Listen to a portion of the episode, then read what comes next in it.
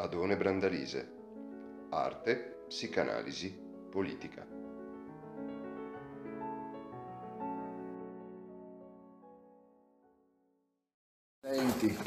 Probabilmente, qualora avessimo dei medici in sala, potremmo organizzare una fase di documentazione di questa eccezionale prova di resistenza che voi tutti state dando, rendendovi disponibili addirittura ad ascoltare me per un po' di minuti, dopo una visione che credo sia stata particolarmente gratificante, anche se indubbiamente abbastanza impegnativa.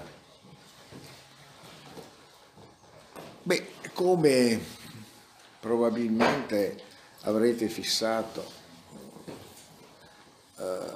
nella ultima fase della vostra visione del film, in un certo senso ciò che ci consente di passare dall'eccezionale bianco e nero di Tarkovsky alla fase a colori che esplora, come avrete avuto modo di vedere, anche con un significativo indugio sugli aspetti materici della superficie pittorica. La grande Trinità di Rublev è in qualche modo scandita da una constatazione che il futuro autore della Trinità ricava, ritornando alla parola da un suo lungo periodo di autoimposto silenzio, dalla confessione del giovane autore della fusione della campana. Il padre, contrariamente a quanto egli aveva asserito per ottenere di cimentarsi in quella prova, non gli aveva lasciato nessun segreto. E beh, certo, questo per molti versi, non dirò un elemento chiave, perché non è l'interpretazione ciò a cui principalmente ci chiama un testo filmico come questo, ma uno snodo utile per la lettura della logica che tiene assieme la proposta di Andrei Rublev intesa come film. Non c'è nessun segreto e conseguentemente è la fissazione, l'ossessione del segreto che costituisce per più versi quello che potremmo chiamare un peccato. Non c'è nulla di nascosto, nulla di realmente invisibile, tutto è visibile, qualora lo sguardo sappia riscattare i limiti della visione e quindi conferisca al vedere la sua effettiva qualità, ovvero sia emancipi il vedere dalla diseducazione a cui in qualche modo è assuefatto per quello che potremmo definire un complesso di limiti culturali che possono essere immediatamente trascritti in limiti spirituali. Ma per dare più senso a questa affermazione si tratta di ripartire, e ripartire per un itinerario che tenterò di rendere rapido, che in realtà si pone questa finalità, non tanto quella di proporre una lettura critico-cinematografica di Andrei Rublev, né tantomeno dell'opera complessiva di Tarkovsky, e neanche di proporre quella che sarebbe interessantissima, ma dovremmo suscitare altre competenze, una lettura della trama teologica che senz'altro è possibile rinvenire in un'opera come quella di Rublev e più generalmente evocare a proposito della tradizione pittorica che per comodità chiamiamo la tradizione delle icone. Ciò che io vorrei essenzialmente fare, che credo sia utile fare, è tentare di tracciare il movimento con cui nel corpo di quella che è una cultura nostra novecentesca in qualche modo, il riferimento a quanto è implicato da una comprensione della proposta di una pittura come quella delle icone, compie venendo non tanto a rappresentare la sopravvivenza, da guardarsi con una nostalgia estetizzante di qualcosa di passato, di qualcosa di remoto, di qualcosa di suggestivamente barbarico, ma come qualcosa che interviene in maniera per più versi decisiva all'altezza di alcuni snodi che sono quelli in cui per alcuni versi anche adesso si muove l'impresa del pensiero e l'impresa dell'invenzione artistica, ma più latamente l'impresa della nostra civiltà attualmente. Proviamo allora ad andare con una sorta di ordine che in qualche modo in parte segue, come fa il film, la logica che in parte struttura la pittura delle icone, che è quella, ci ritorneremo dopo, seppure rapidamente con un po' più di ordine, con quella che è della prospettiva inversa, ovvero sia di quella paradossale prospettiva non prospettiva, spesso giudicata il vizio capitale della pittura delle icone da parte della nostra tradizione artistica, di proporci immagini che appaiono nello stesso riquadro guardate da punti prospettici diversi. L'icona che, per così dire, non si presenta mai strutturata secondo la prospettiva che proprio nel 400 da noi si affermava, per intenderci, Piero della Francesca, eccetera, no? Come prospettiva che in qualche modo costruisce una rappresentazione che vorrebbe essere attendibile di una realtà dando la giusta profondità, le giuste distanze a ciò che noi in qualche modo vediamo, ma una pluralità di prospettive che esaltano o attenuano la presenza di particolari a secondo di una loro rilevanza, potremmo dire per il momento, senza rigorizzare questi termini, ma lo faremo dopo, simbolica e spirituale. Ovvero sia che ci mostrano degli oggetti e delle persone non tanto dove dovrebbero essere secondo noi, se noi pensiamo in qualche modo nei termini di una prospettiva classica propria della nostra pittura occidentale, ma dove stanno in ragione della loro importanza simbolica.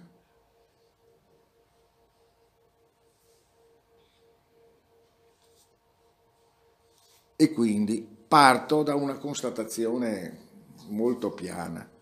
All'inizio, alla fine e durante tutto il film voi avrete visto che vi è, per così dire, una dominante atmosferica in senso lato, che è rappresentata dall'acqua.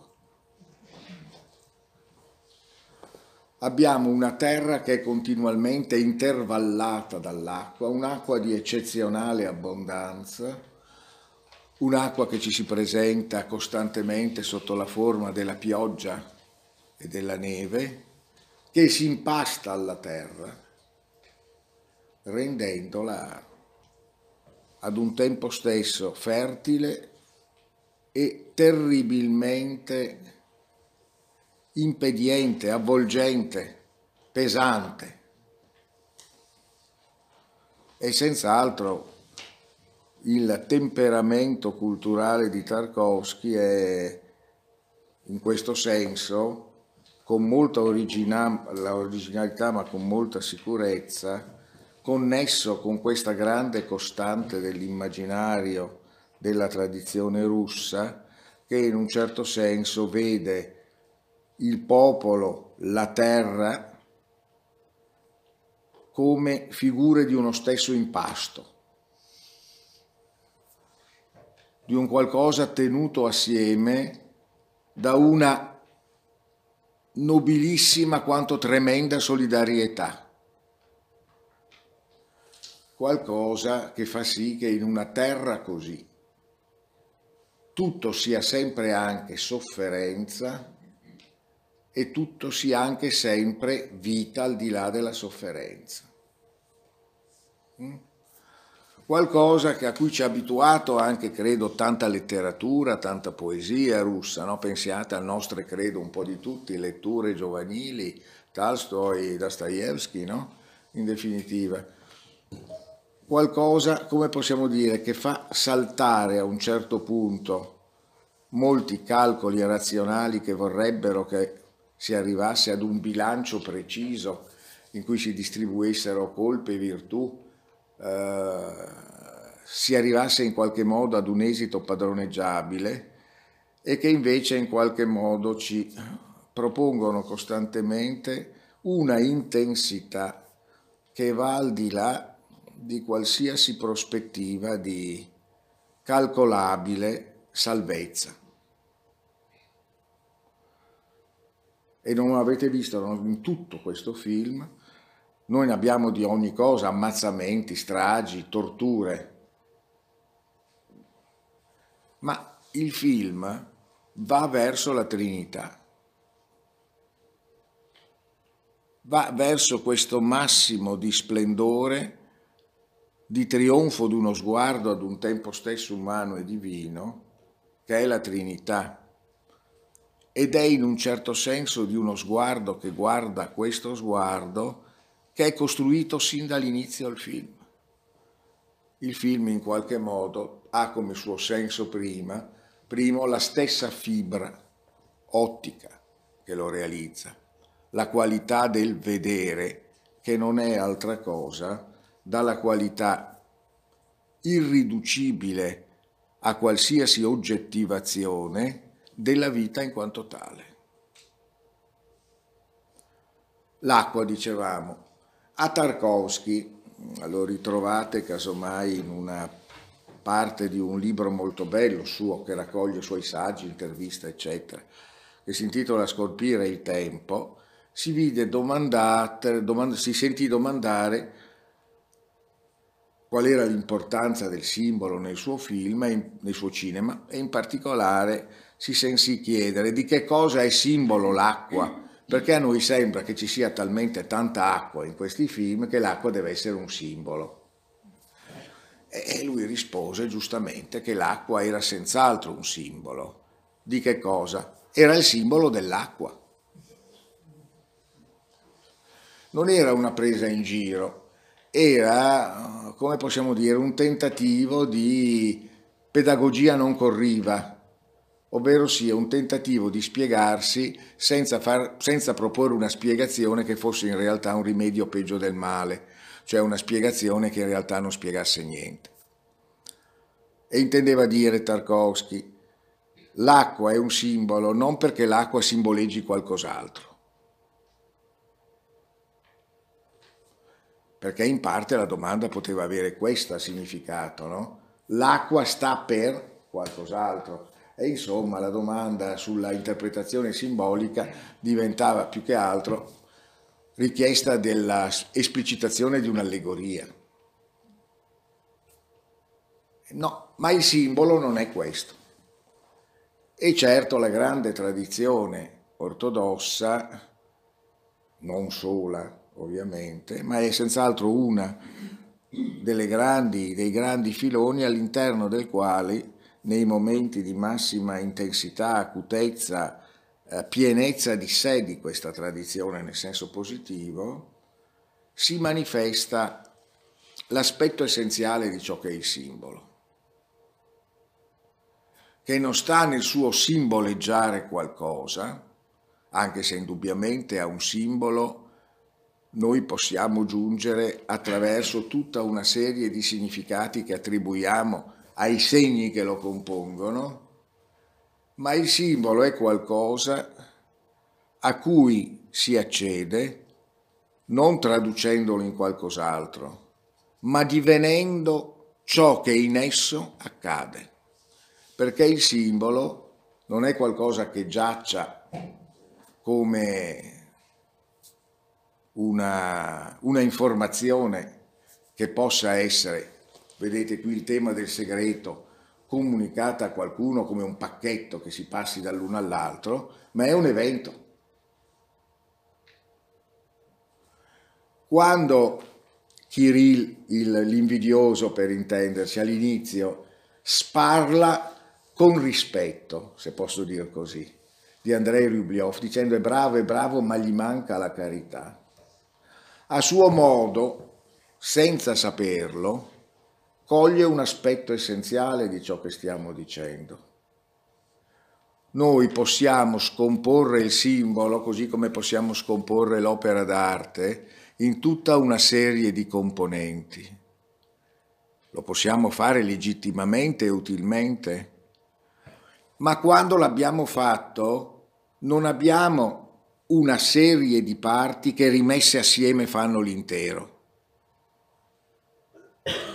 Ciò che rende simbolo il simbolo, ciò che rende l'arte l'arte, è qualcosa che si ritroverà sempre un po' più in là rispetto al complesso delle cose che possiamo ricavare da una sua analisi.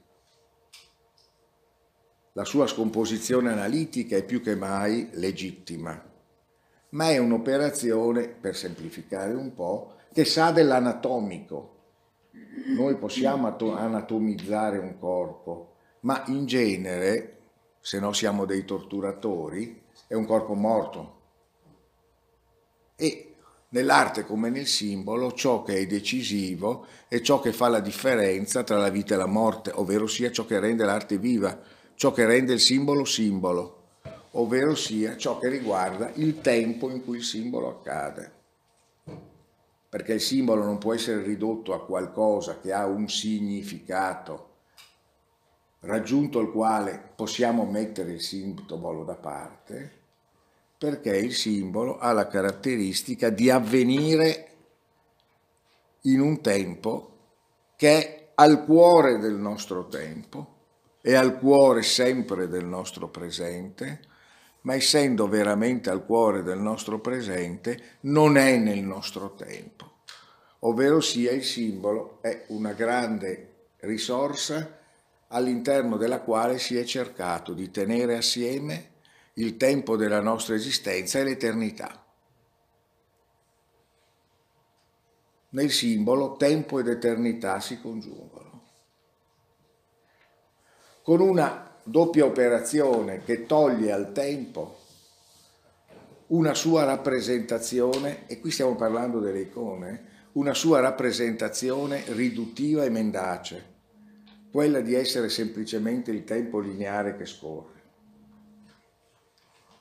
E dall'altra, cosa forse anche più importante, toglie all'eternità l'altra riduzione pericolosa e largamente operante peraltro nelle tradizioni religiose di essere un tempo che dura sempre. L'eternità non è un tempo che dura sempre, l'eternità è una radicale ulteriorità alla durata. Non è il tempo che non finisce mai, è la radicale ulteriorità al nostro tempo. E quindi nel nostro tempo essa tende essenzialmente ad apparire nel modo della impermanenza, cioè di qualcosa che dura pochissimo, di qualcosa che è un bagliore, di qualcosa che è un lampo, di qualcosa che è una luce, ma esattamente quella luce che noi vediamo illuminare o sprigionarsi come luce dal grande gesto artistico quando questo raggiunge la pienezza di sé.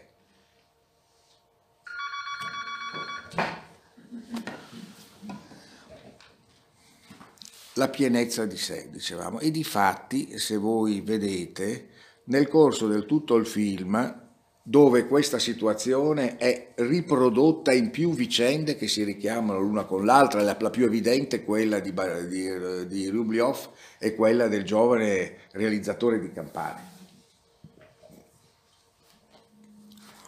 C'è un'esitazione dell'artista nei confronti di una piena lettura del proprio desiderio,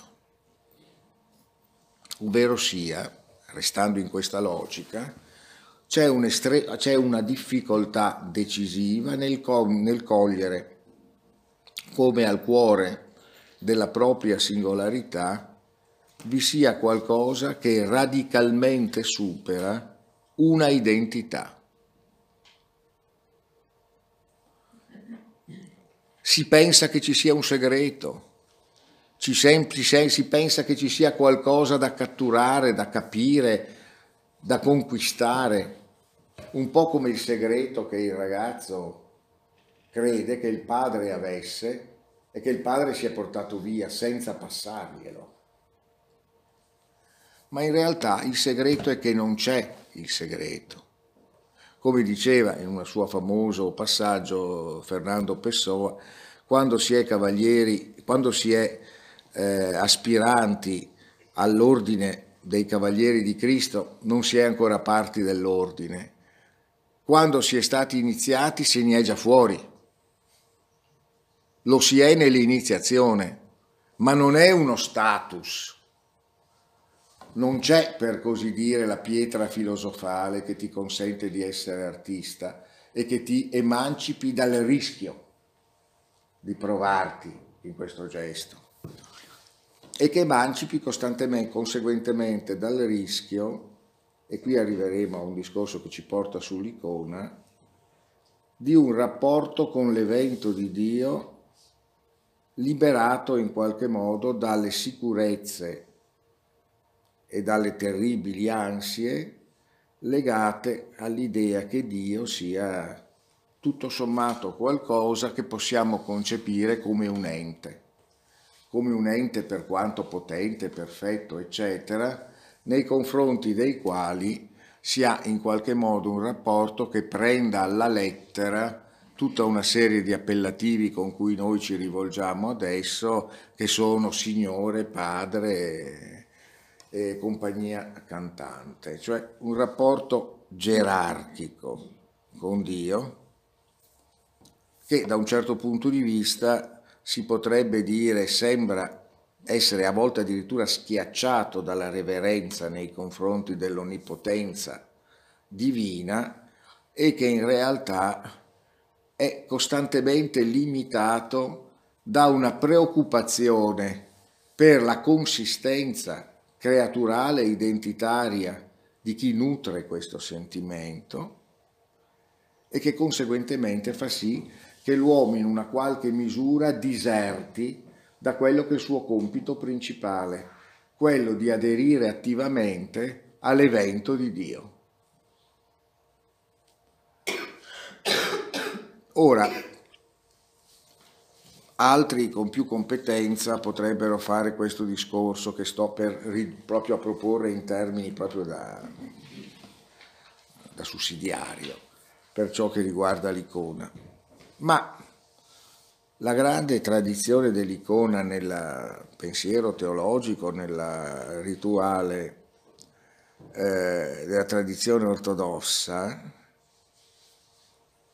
ha per così dire, qui ci sarebbe un vasto dibattito da riassumere, ma adesso non ci metteremo a quest'ora a fare citazioni troppo consistenti, dicevo, è in qualche modo qualcosa nei confronti del quale una tradizione che è quella della estetica, e l'estetica come sapete è una disciplina in qualche modo filosofica che nasce nel nostro Settecento con Baumgartner e che in certo senso identifica la separatezza, la distinzione del bello artistico, dicendo una cosa molto giusta ma che non è definitiva, cioè che l'arte è essenzialmente arte e in un certo senso è solo arte.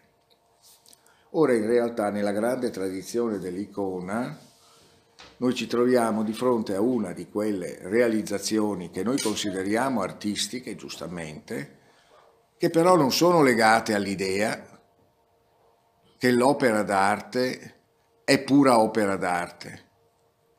Sono legate all'idea che quella che noi chiamiamo opera d'arte sia parte di un'azione che operi potentemente col reale e che soprattutto mette in campo nella nostra realtà l'agire concreto del divino. E quindi qualcosa che ha intimamente a che fare con dei riti, con delle pratiche religiose, con delle responsabilità nella comunicazione religiosa. Qualcosa che tutto sommato si è conservato per molto tempo anche nella nostra tradizione occidentale, anche dopo i trionfi di quella prospettiva lineare nei confronti dei quali, come vedremo, da parte di una tradizione culturale legata all'ortodossia vi è stata un grande contrasto, una grande insofferenza. Ecco, si è in qualche modo mantenuta ed è presente nel fatto che anche da noi tutta una serie di temi su cui si soffermano ad esempio i pittori sono in qualche modo suggeriti dalla sapienza dei teologi o dei religiosi o dei filosofi, ovvero sia in questi casi l'arte deve in un certo senso entrare all'interno di piani di discorso che sono, come possiamo dire, non esattamente quelli dell'autonomia dell'arte. Ma per ciò che riguarda opere come sono quelle legate all'icona, noi abbiamo essenzialmente un problema e una questione che fa sì che, come tenterò di dire tra un po', se avete ancora un po' di pazienza, porta la ripresa di una riflessione sull'icona ad essere una cosa molto importante in un tempo vicino al nostro, anche se queste robe si sembrano tanto lontane. Ed è il fatto che sostanzialmente, questione teologica delicatissima, nella icona si suole, nella immagine sacra, noi siamo soliti dire nelle tradizioni cristiane evolute per evitare di dar ragione alla insofferenza iconoclasta. Voi sapete che vi sono state tradizioni, proprio anche in un contesto che è nella storia dell'ortodossia, che hanno in qualche modo negato la legittimità delle immagini che riguardassero la divinità, ma in genere tutto ciò che viene ritenuto come sacro.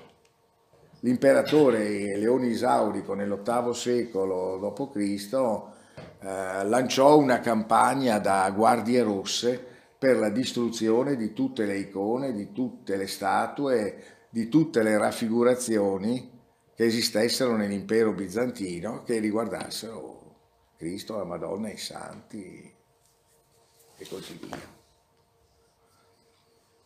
L'argomento è che nella immagine sacra, per questo motivo possiamo dirci non idolatri, non pagani, quando la veneriamo, noi veneriamo un rimando ad una entità spirituale rispetto alla quale l'immagine è soltanto un tramite, uno stimolo, ma non pensiamo che sia sacro, che sia divino il pezzo di legno con l'immagine sopra.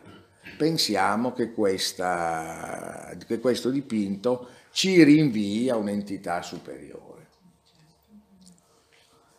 Ecco, da un certo punto la riflessione forse più raffinata, ma è quella che opera da sempre al fondo nell'arte degli iconografi e nelle realizzazioni sue più alte, come quelle di Rublëv che abbiamo assaggiato poco fa. È una complicazione importante di questo schema.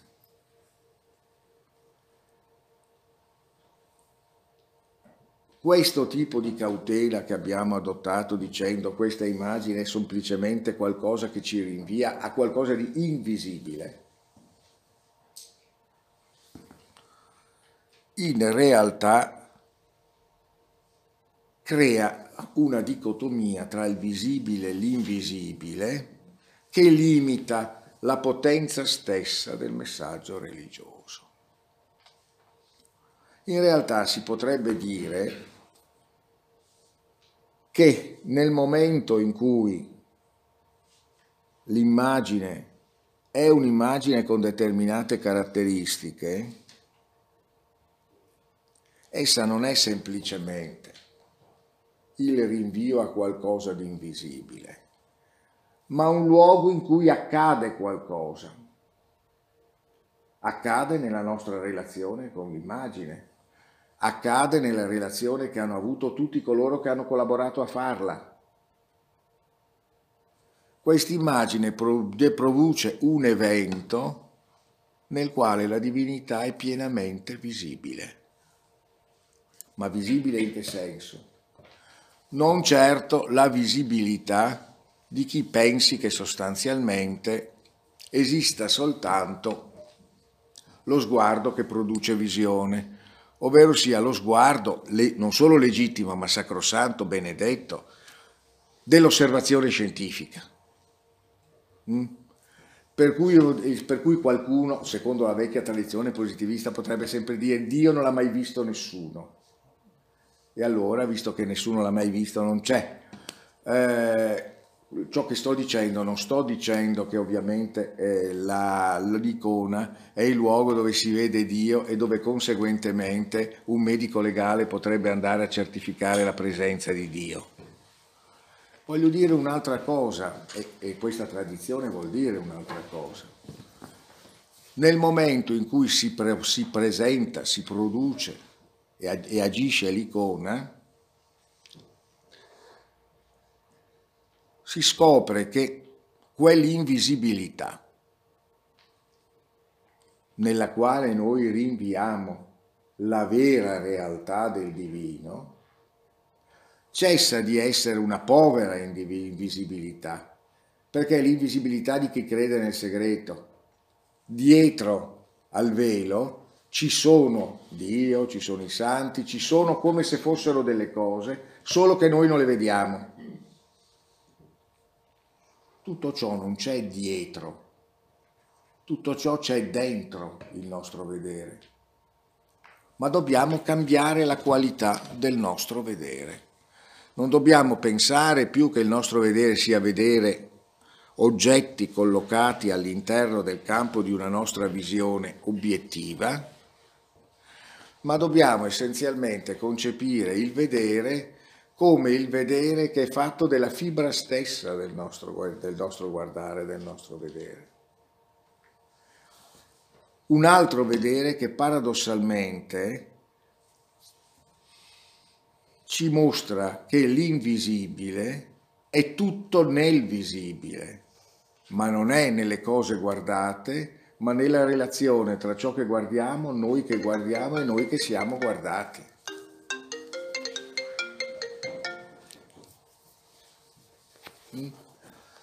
Conseguentemente qualcosa che fa sì che in un certo senso il Dio e l'uomo, per così dire, se stiamo nell'ordine teologico, in un certo senso accadono assieme, perché nel momento in cui noi guardiamo l'icona, che riconosciamo l'evento di un divino che diventa il divino venendo verso di noi,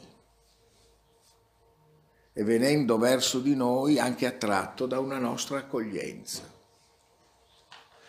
Sotto questo profilo, allora, come possiamo dire, l'immaginazione stessa nel rapporto tra teologi e pittori, semplifico al massimo, che c'è nella tradizione delle icone, ci presenta una dinamica nella quale, come strato per strato di pittura, noi assistessimo non a una nostra rappresentazione di qualcosa, ma alla discesa di questo qualcosa verso di noi.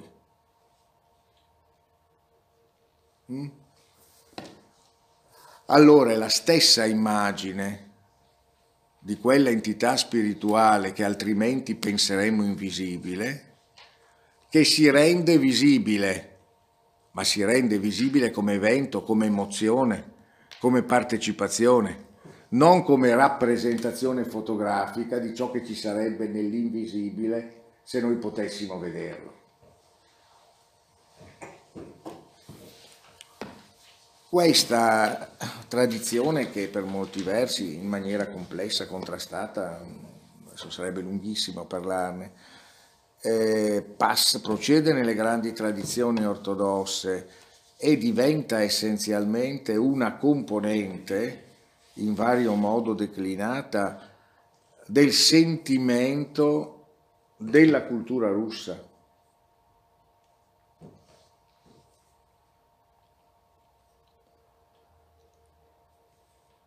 Nella forma che ho tentato di dire adesso, intercetta una problematica che in realtà noi abbiamo potentemente, direi, all'altezza delle grandi rotture epistemologiche, estetiche e filosofiche che hanno contrassegnato l'inizio del Novecento e che in un certo senso anche oggi, per così dire, prorogano, aprendo sempre nuovi spazi, sempre ardui da transitare, la loro efficacia.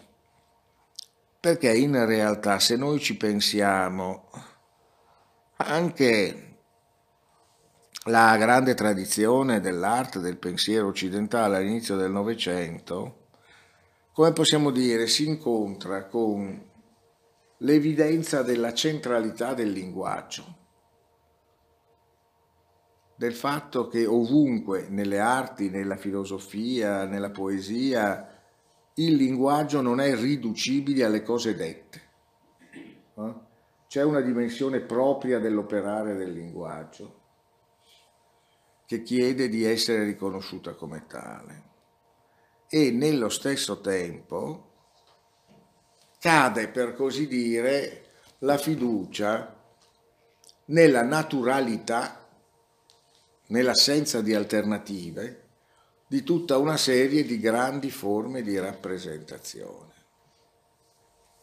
che si legano non a caso alla ricerca poi di nuovi linguaggi. Pensiamo ad alcune cose: l'evoluzione dei linguaggi musicali, il fatto che, come possiamo dire, portando alla rottura definitiva la ricerca di quello che può essere il cromatismo, così come si manifestava nel Wagner più esasperato e che sarà essenzialmente rilavorato dai tardoromantici cosiddetti fino all'inizio del Novecento, si produce non a caso il problema di una nuova linguaggio musicale. Non ci sarebbe quella che noi chiamiamo la dodecafonia, la musica seriale, Schoenberg, Berg, Weber, se in qualche modo non si fosse posto questo problema.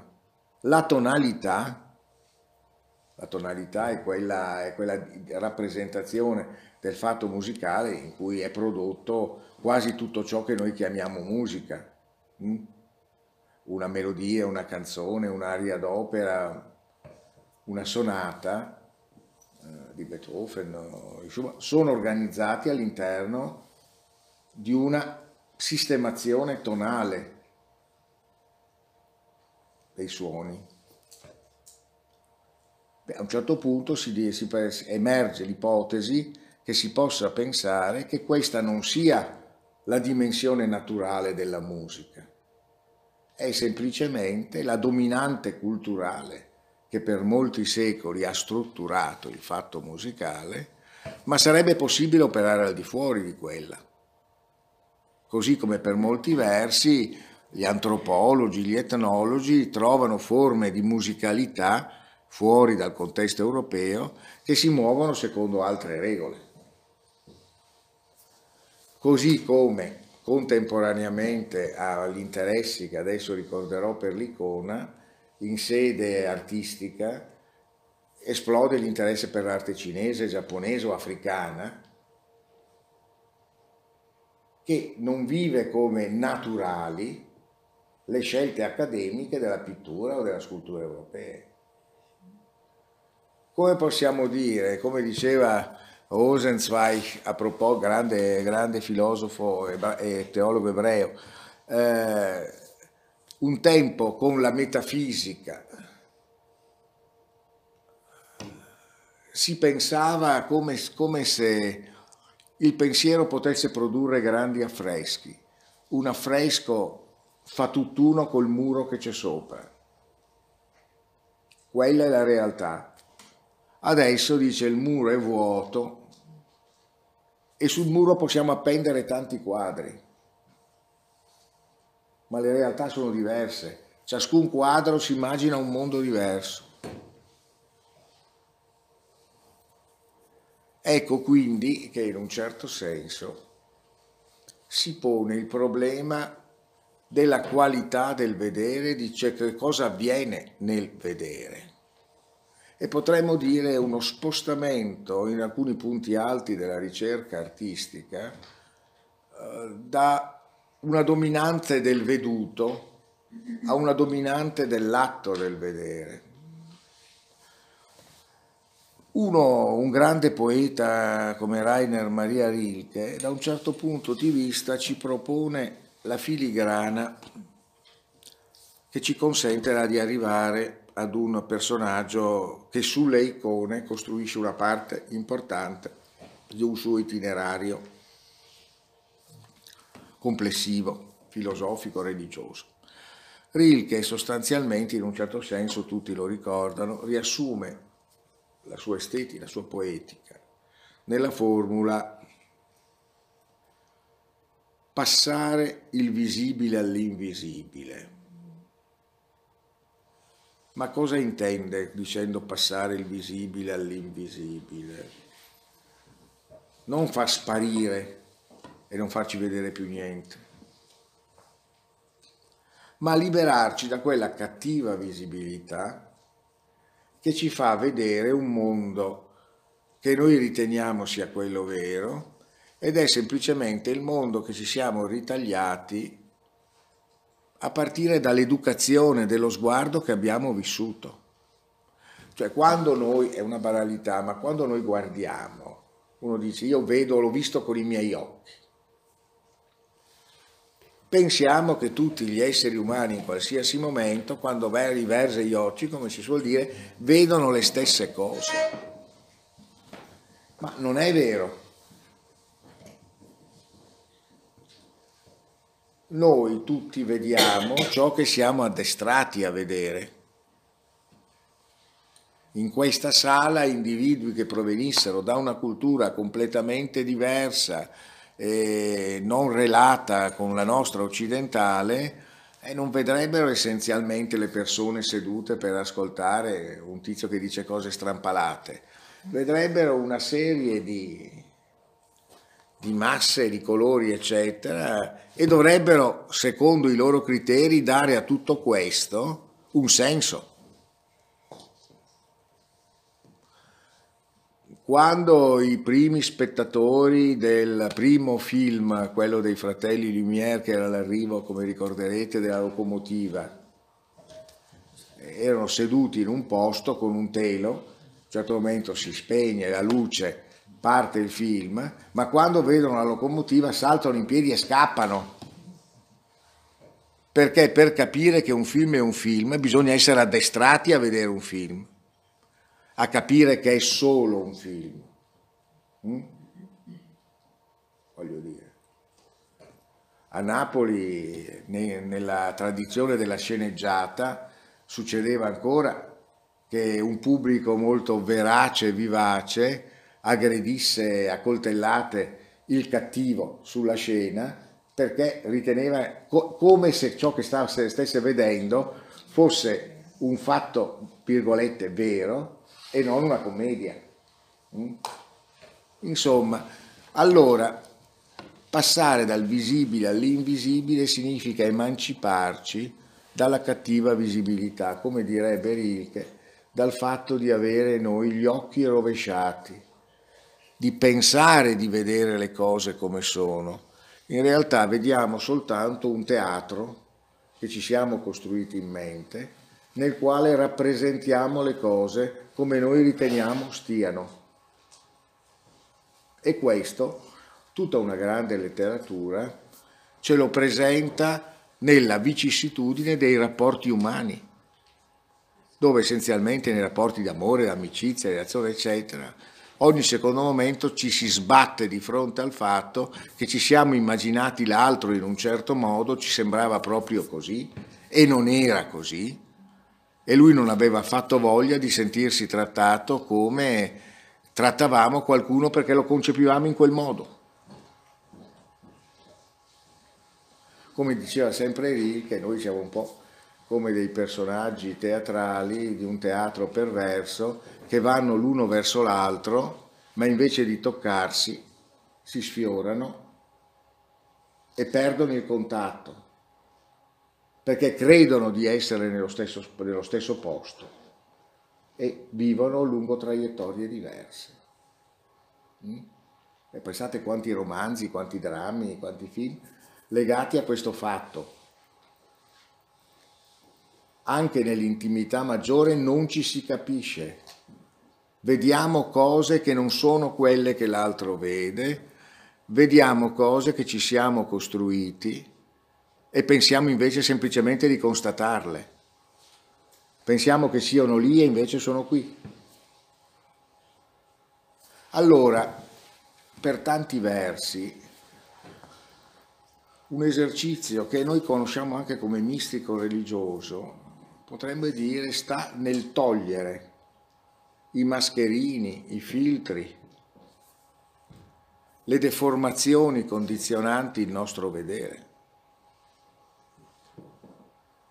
Consiste nel togliere la presunzione del vedere il vero e avvicinarsi a una verità che non è un contenuto di verità all'oggetto vero, ma è la verità di un avvenimento, qualcosa che noi non guardiamo da fuori come degli osservatori scientifici, ma che avviene proprio perché noi ci siamo dentro.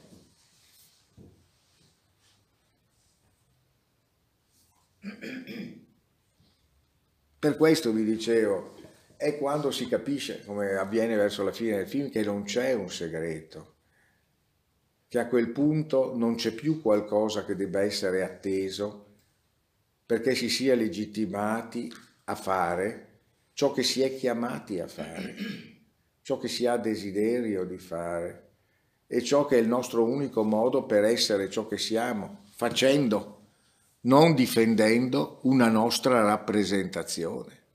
Non sostenendo io sono questo, io sono quello, ma facendo ciò in cui accadiamo realmente. Bene, quindi in un certo senso in Rilke noi troviamo un percorso in cui in realtà è vero che passiamo dal visibile all'invisibile, ma per mostrare che l'invisibile è qualcosa che in realtà noi vediamo ogni secondo momento, ma quando in qualche modo guardiamo appunto senza filtri, guardiamo e in qualche modo siamo esposti alla qualità intrinseca del nostro sguardo, quando cioè in altri termini il cuore dell'invisibile si manifesta attraverso il nostro guardare e il nostro vedere. Un secolo prima, ma non vi faccio perdere neanche un istante per illustrare questa cosa, nell'ultima parte della sua carriera, per molto tempo negletta e poco conosciuta, Fichte giunse alla conclusione proprio della coincidenza in realtà tra il vedere e la vita come sguardo, la vita come vista. Non la vista che guarda qualcosa, ma la vista che è piena del proprio stesso vedere. Luce che non è fatta per illuminare delle cose, ma luce che illumina se stessa, che è la stessa luce. Bene, da un certo punto di vista molto di ciò che noi ignoranti noi ignoranti intendo riguardo a me e altri che non sono qui, gli altri presenti saranno tutti invece conosciuti, ottimi conoscitori di queste cose, un autore che a noi ignoranti ha insegnato molto sull'icona, magari in disaccordo con molti altri sapienti di questo tipo di cose, è Pavel Florenskij, che probabilmente molti di voi conoscono, di cui alcune cose sono giunte, anzi a molte cose ormai sono giunte in lingua italiana, spesso per vie avventurose fino a prima della caduta del muro, che fu un personaggio singolarissimo. Potremmo dire, definirlo senz'altro religioso, teologo, ma era nello stesso tempo uno scienziato. Dalle concezioni scientifiche avanzatissime, e il suo rapporto tra l'occuparsi di teologia, di icone e di fisica e chimica, questo per intenderci quando era nel Gulag dove morì, passò gli ultimi mesi della sua vita a scoprire dei solventi chimici che riuscivano a scongelare una serie di macchinari, insomma non smise mai di essere uno scienziato e un inventore anche. Dico, ecco, questo rapporto tra il suo occuparsi di teologia di icone e il suo pensare la scienza era un rapporto estremamente intimo, estremamente coerente. E difatti, nel suo pensiero sull'icona, quello che ad esempio è rappresentato di Florenskij è da sempre da suggerirsi forse il suo testo più monumentale, più cospicuo, La colonna e il fondamento della verità, e in parte anche una grande teologia dei colori. Ma più esili, libretti si direbbe, ma solo per le dimensioni, saggi come La prospettiva invertita, e come Iconostasi, o come è stato tradotto in italiano, con una parte per il tutto, Le porte regali. Testi nei quali essenzialmente Florenskij sviluppa una teoria che potrebbe per alcuni versi sembrare solo una variante di un'aggressività polemica di tipo panslavista nei confronti dell'Occidente europeo. Però in realtà in sé contiene, sia nel suo rapporto con le tradizioni teologiche che la alimentano, sia nel rapporto con l'orizzonte epistemologico verso cui si apre, degli aspetti anche molto più originali e interessanti. Cioè il nostro dice in qualche modo che la tradizione occidentale è in realtà la tradizione della modernità. È per così dire fondata su di una radicale alterazione della conoscenza della realtà. Sostituisce al rapporto intimo e di contatto col reale vivente una sorta di sua architettura teatrale, di cui è manifestazione nell'arte visiva, ma in un certo senso succede lo stesso per lui nella scienza, nel diritto, nelle altre cose, la prospettiva lineare. Insomma, l'Occidente vuole tenere tutto sotto controllo, razionalizzare tutto, chiudere tutto nella scatola, tutto calcolare, sviluppa in questo modo delle matrici logiche molto potenti che in realtà però producono un rapporto radicalmente distorto con la vita, per cui grande scienza, grande tecnologia, grande potenza, si conquista tutto il mondo, i loro eserciti sono più potenti di qualsiasi altri, la loro scienza è la più progredita, ma non è che si sia tanto felici. ma i rapporti con la vita e i suoi aspetti essenziali sono radicalmente stravolti. Perché? Perché la prospettiva lineare è una grande semplificazione, non rende conto della infinita ricchezza della molteplicità degli accadimenti reali. Un po' come nell'arte del mosaico, come mise bene in evidenza Walter Benjamin nell'Ursprung, nell'origine del dramma barocco tedesco, i grandi mosaicisti sanno che tutte le tessere del mosaico non devono essere tutte ripianate, non devono essere tutte sullo stesso piano, devono essere tutte un po' sfalsate perché ogni tessera deve fare il suo gioco.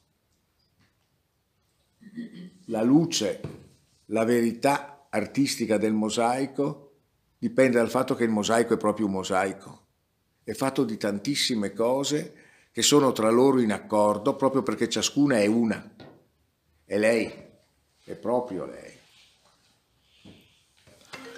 Qui per molti versi si tratterebbe di, scusate,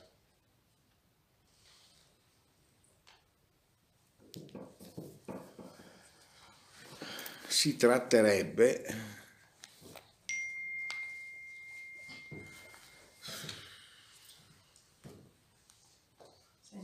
cena?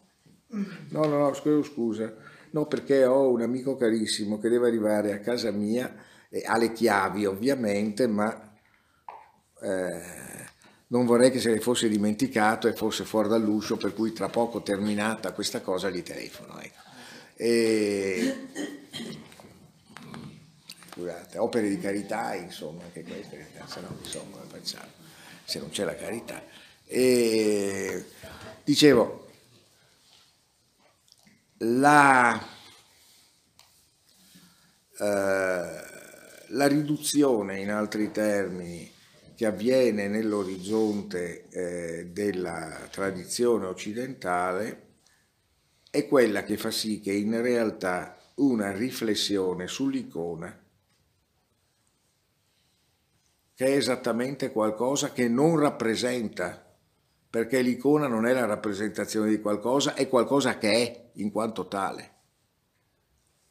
Non è un'immagine che rappresenta qualcos'altro, ma è un'immagine vera in sé, che si in questo senso recupera tutta l'imponente tradizione, fortissima nella nostra tradizione occidentale, però dimenticata completamente, che è la tradizione dell'immaginazio vera, partire dalla latina, o come avrebbero detto i grandi arabi, dell'immaginazione creatrice, ovvero sia di quell'immaginazione che non è fantasia, ma è capacità di visione delle entità spirituali, esercizio che in un certo senso consente il rapporto con delle parvenze, che sono cioè quelle immagini, gli angeli ad esempio, che sono vere non perché sono la vera rappresentazione di qualcos'altro, ma perché sono vere in sé.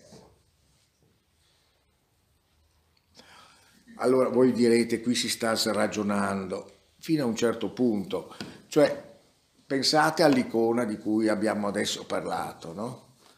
Perché qualcuno dovrebbe andare a starci di fronte? Perché qualcuno dovrebbe pregarla? Per sapere che c'è una Madonna da un'altra parte? Beh, forse glielo può dire qualcuno e, come possiamo dire, in coerenza con un buon atteggiamento da cristiano protestante, pensare nel proprio cuore e nella propria mente senza andare di fronte a nessuna immagine. Se ci va è perché quella immagine, nel momento in cui lui la guarda, è realmente il suo rapporto con un'entità che non può che essere lì in questa relazione, se no dove sarebbe mai?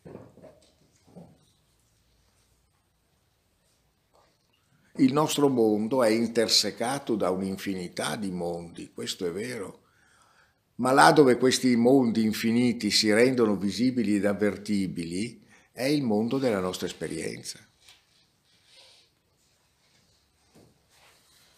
Quindi sotto questo profilo mette in luce Florenskij, l'icona ci rinvia, per così dire, al nostro desiderio di, in un certo senso, di riappropriarci, se possiamo dire così, del nostro rapporto con il centro della nostra esistenza. Un centro della nostra esistenza che è così centro della nostra esistenza da non poter essere contenuto nella rappresentazione ordinaria del nostro esistere. Un po' come diceva sul versante latino Sant'Agostino, Dio è più intimo a ciascuno di noi di quanto noi si sia noi stessi. Chi vuole andare al cuore di ciò che è deve andare in un posto che è al di là di ciò che egli pensa di essere.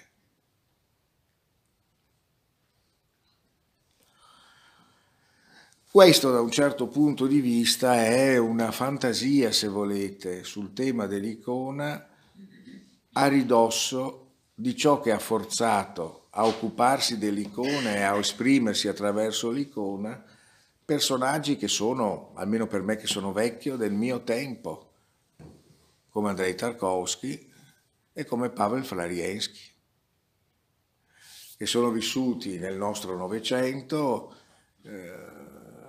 Se una certa robustezza di trattamento del regime staliniano non l'avesse ammazzato così presto, probabilmente anche Florenskij sarebbe arrivato abbastanza vicino a noi. E tutto sommato Tarkovsky non è morto poi da tantissimo tempo e avrebbe potuto vivere anche lui un po' di più. Ho tentato di riflettere sul perché le icone fossero così importanti per personaggi così, e ho pensato che questo forse potesse essere un ragionamento che poteva anche fare da contorno, da controcanto a un film come quello che abbiamo visto, che è un film su questo, o per meglio dire è un film fatto di questo, un film che a suo modo tenta di essere un'icona, senza rinunciare a nulla di tutto ciò che è possibile mobilitare nell'esperienza artistica dell'epoca di chi dipinge questa icona. Ecco. Dicevo, e termino su questo, quando avete visto la parte che esplora, senza darcela totalmente, la Trinità di Rublev, da un certo punto di vista Tarkovsky sembra quasi compiere un'operazione antiestetica, cioè con una logica da carta patinata. Uno avrebbe detto: tira un po' indietro, evita di far vedere che tutti sti colori sono scrostati, hanno un po' di colatura di colori, insomma sono mal ridotti, non sono compatti, non sono sempre splendenti, ci sono delle zone rovinate, poi subito dopo riparte l'acqua con cavalli, acqua dappertutto. Vi ricordo un amico che si lamentava in questi casi dicendo che i film dove c'è troppa acqua e dove c'è troppo fango gli danno depressione, e insomma perché? Perché sostanzialmente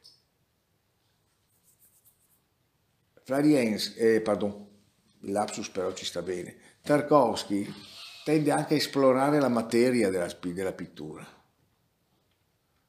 La materia della pittura non è semplicemente il tramite, qui è parte proprio di un rito, parte di una pratica che è appunto una pratica simbolica religiosa. Ci porta verso la fibra, la struttura fine, combinando in un certo senso appunto l'icona e la fisica, l'icona e la chimica, perché tutte queste cose poeticamente stanno assieme.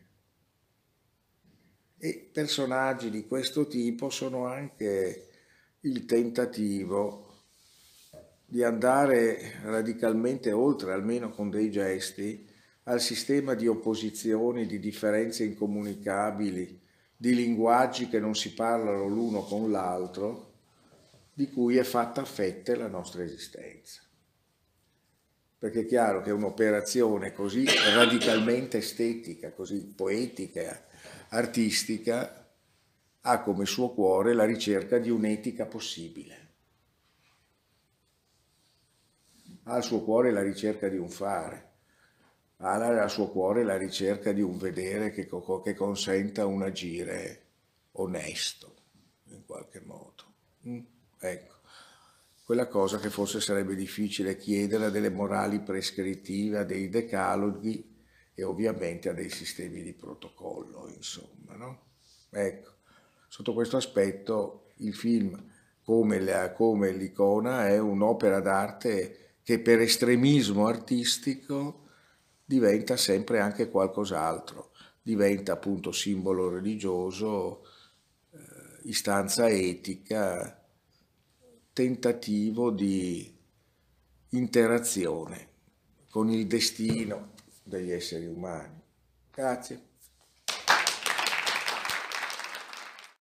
Nel senso che al fondo nella poesia non c'è niente di nascosto.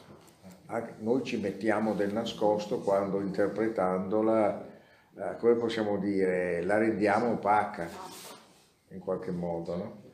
E allora quando, cioè, vogliamo scoprirne il segreto, ma per scoprire il segreto lo concepiamo come segreto, come nascosto. Il segreto c'è, ma è un segreto svelato, insomma, no? Cioè bisogna stare nella poesia piuttosto che pensare che ci sia qualcosa dietro. Il segreto è che non c'è segreto. Esattamente. Ma questo, ad esempio, è la risorsa massima di uno dei più grandi registi, secondo me uno dei più grandi in assoluto, che apparentemente non c'entra niente con queste cose, che è Hitchcock. Nei film di Hitchcock, come possiamo dire, i cattivi sono quelli che credono che qualcosa possa restare segreto, che pensano sempre di poter nascondere una chiave sotto lo zerbino, spostarla, eccetera, no? Poi alla fine tutto si risolve quando si scopre che le cose erano totalmente visibili, bastava guardare, bastava non pensare che ci fosse qualcosa di nascosto. Questo in sostanza è molto diverso, è una cosa che si scopre attraverso vie diversissime, con grande esito artistico. Sì? Io ero tanti anni che non lo vedevo il film e sì, l'altro giorno io ho parlato dell'icona partendo dalla tavola di legno e risalendo dal colore, un'analisi molto tradizionale se vogliamo, e legata proprio al momento della composizione del pittore, e quindi trascinandomi dietro, ma molto indirettamente, questo mondo enorme di cui oggi abbiamo solo un po' cominciato a parlare, perché penso che sia veramente molto grande. Una cosa che appunto non mi ricordavo del film e che oggi mi ha colpito molto è questa presenza dell'icona fin dall'inizio nella figura ieratica del frate pittore, no? Che si vede chiaramente che è isolato ogni tanto, no? E poi compare, ricompare, ricompare sempre più frequentemente fino alla fine, e poi si finisce con l'icona vera.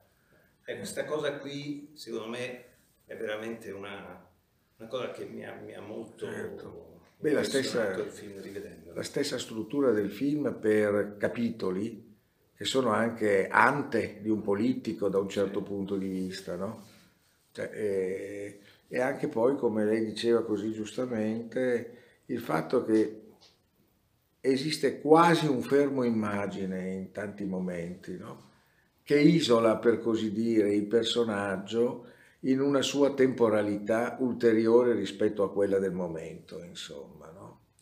Possiamo dire che anche questo ricorda molto, come possiamo dire, il disporsi dei personaggi, non l'uno di fronte all'altro, ma tutti di fronte a noi, insomma, in un certo senso, no? Ecco, questo è una cosa che Tarkovsky riesce a fare con grande abilità, tenendo contemporaneamente i rapporti con una narrazione che abbia anche qualche tratto naturalistico, insomma, no? Cioè, ecco, comunque c'è un intento pittorico, secondo me, molto forte. Molto, sì, e la composizione dell'immagine è stupefacente, sì.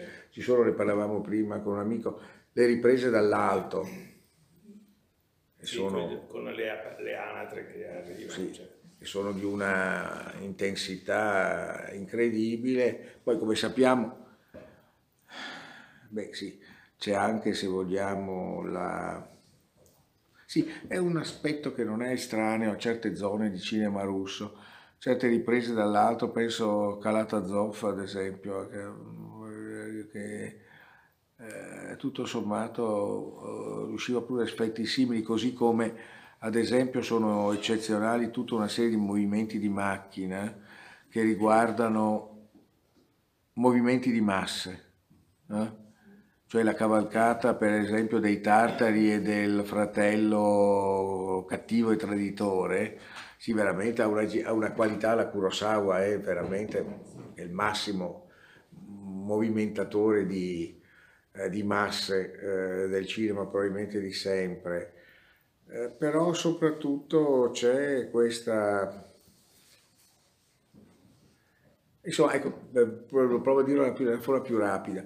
Come probabilmente si sa, Tarkovsky sviluppò una polemica violentissima nei confronti di un immenso regista che è anche un immenso teorico del cinema, che è Eisenstein.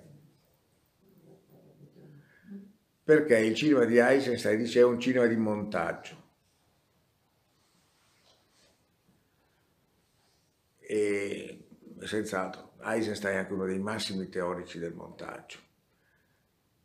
E tendenzialmente, come avete visto, Tarkovsky muove verso il piano sequenza, ovvero sia verso un discorso cinematografico che non sia fatto per montaggio di scene, ma sia lo sviluppo di un'unica inquadratura.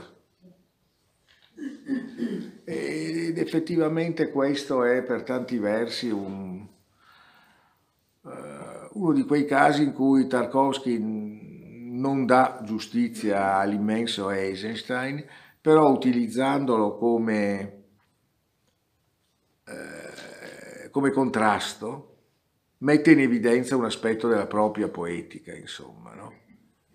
Prima parlavamo dell'acqua, e che in realtà il cinema di Tarkovsky tende ad essere acqua, tende ad essere fluidità dell'immagine, tende a essere immagine che si muove con una temporalità nella quale possono essere mantenute contemporaneamente le figure e nello stesso tempo essere dominante il fluire. Questa ricerca molto poetica di dominanza del respiro, insomma, ecco. E questo è una cosa, se pensate anche ad altri suoi film, ma questo è uno dei suoi più belli, ma soltanto per restare all'acqua, pensate anche a Nostalgia, no? Che non a caso va a cacciarsi nella piscina di Bagni Vignoni in Val d'Orcia, no? Quindi lo stesso accade in Stalker, in definitiva, no? Ecco.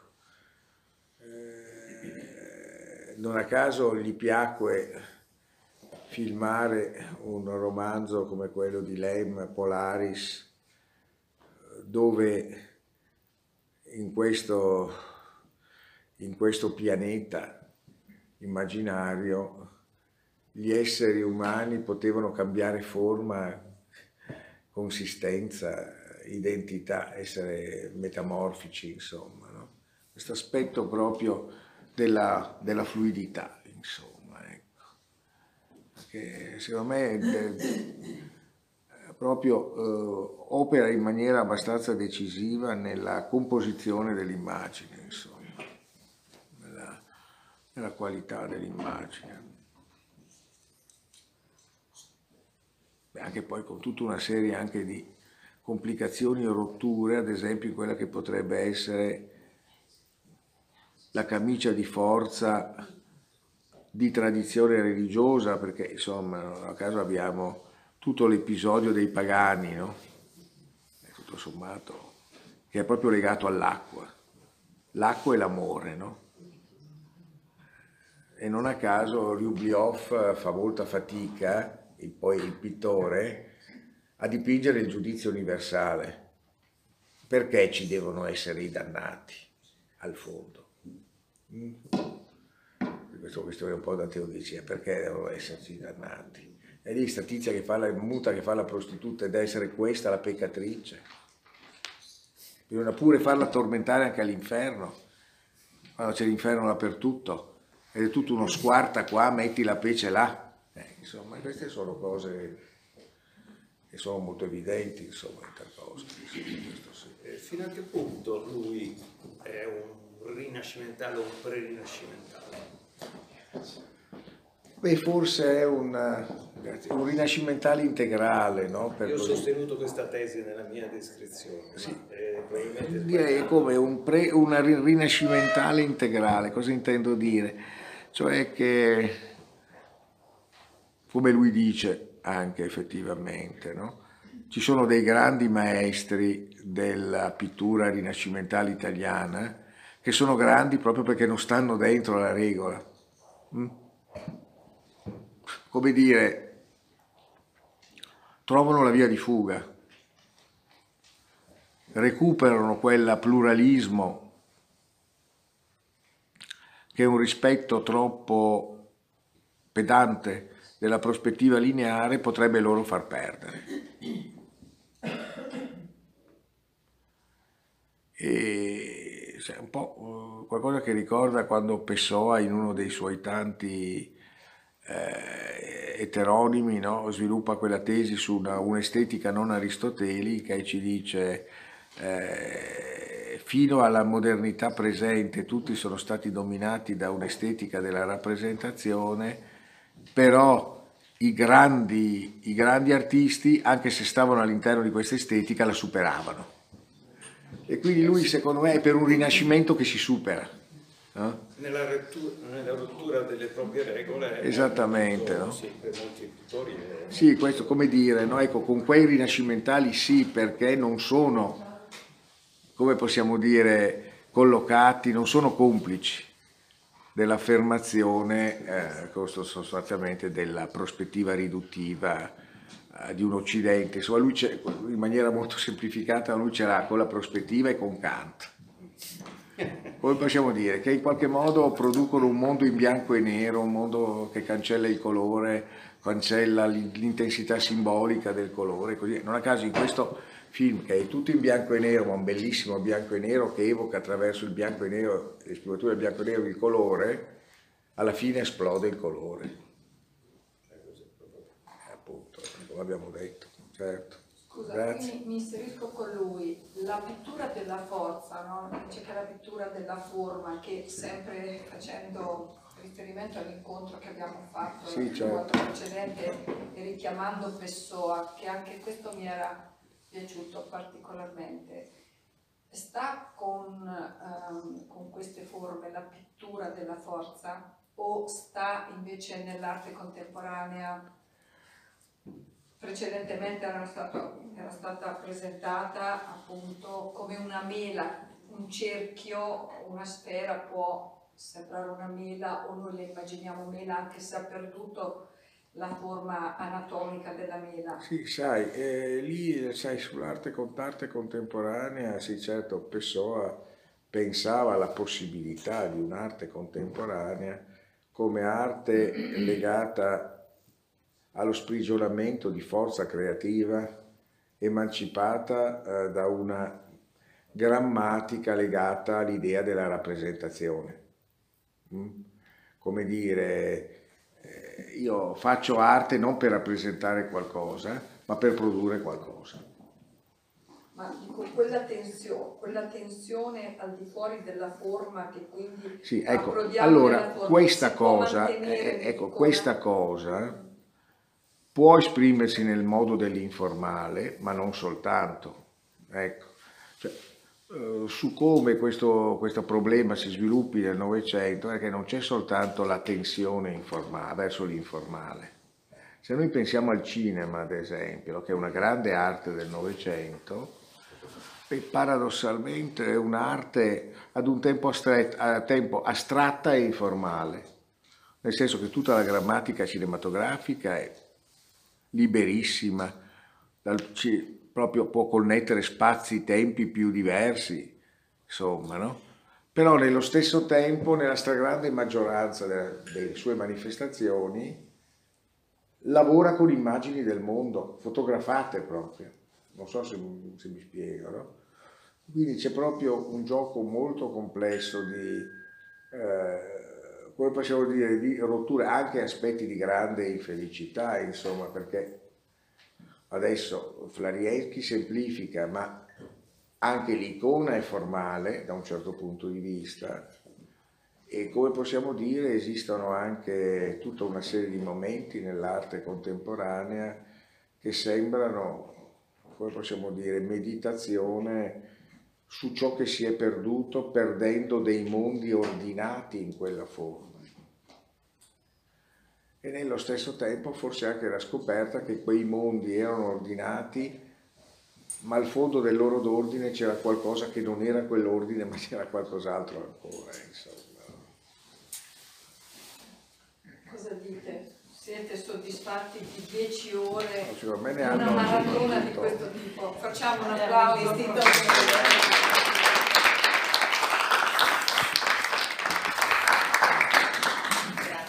Grazie a voi, grazie davvero. Ti è piaciuta questa puntata? Segui gli aggiornamenti del podcast Adone Brandalise su Spotify e la pagina Facebook Adone Brandalise Teoria della Letteratura. Alla prossima!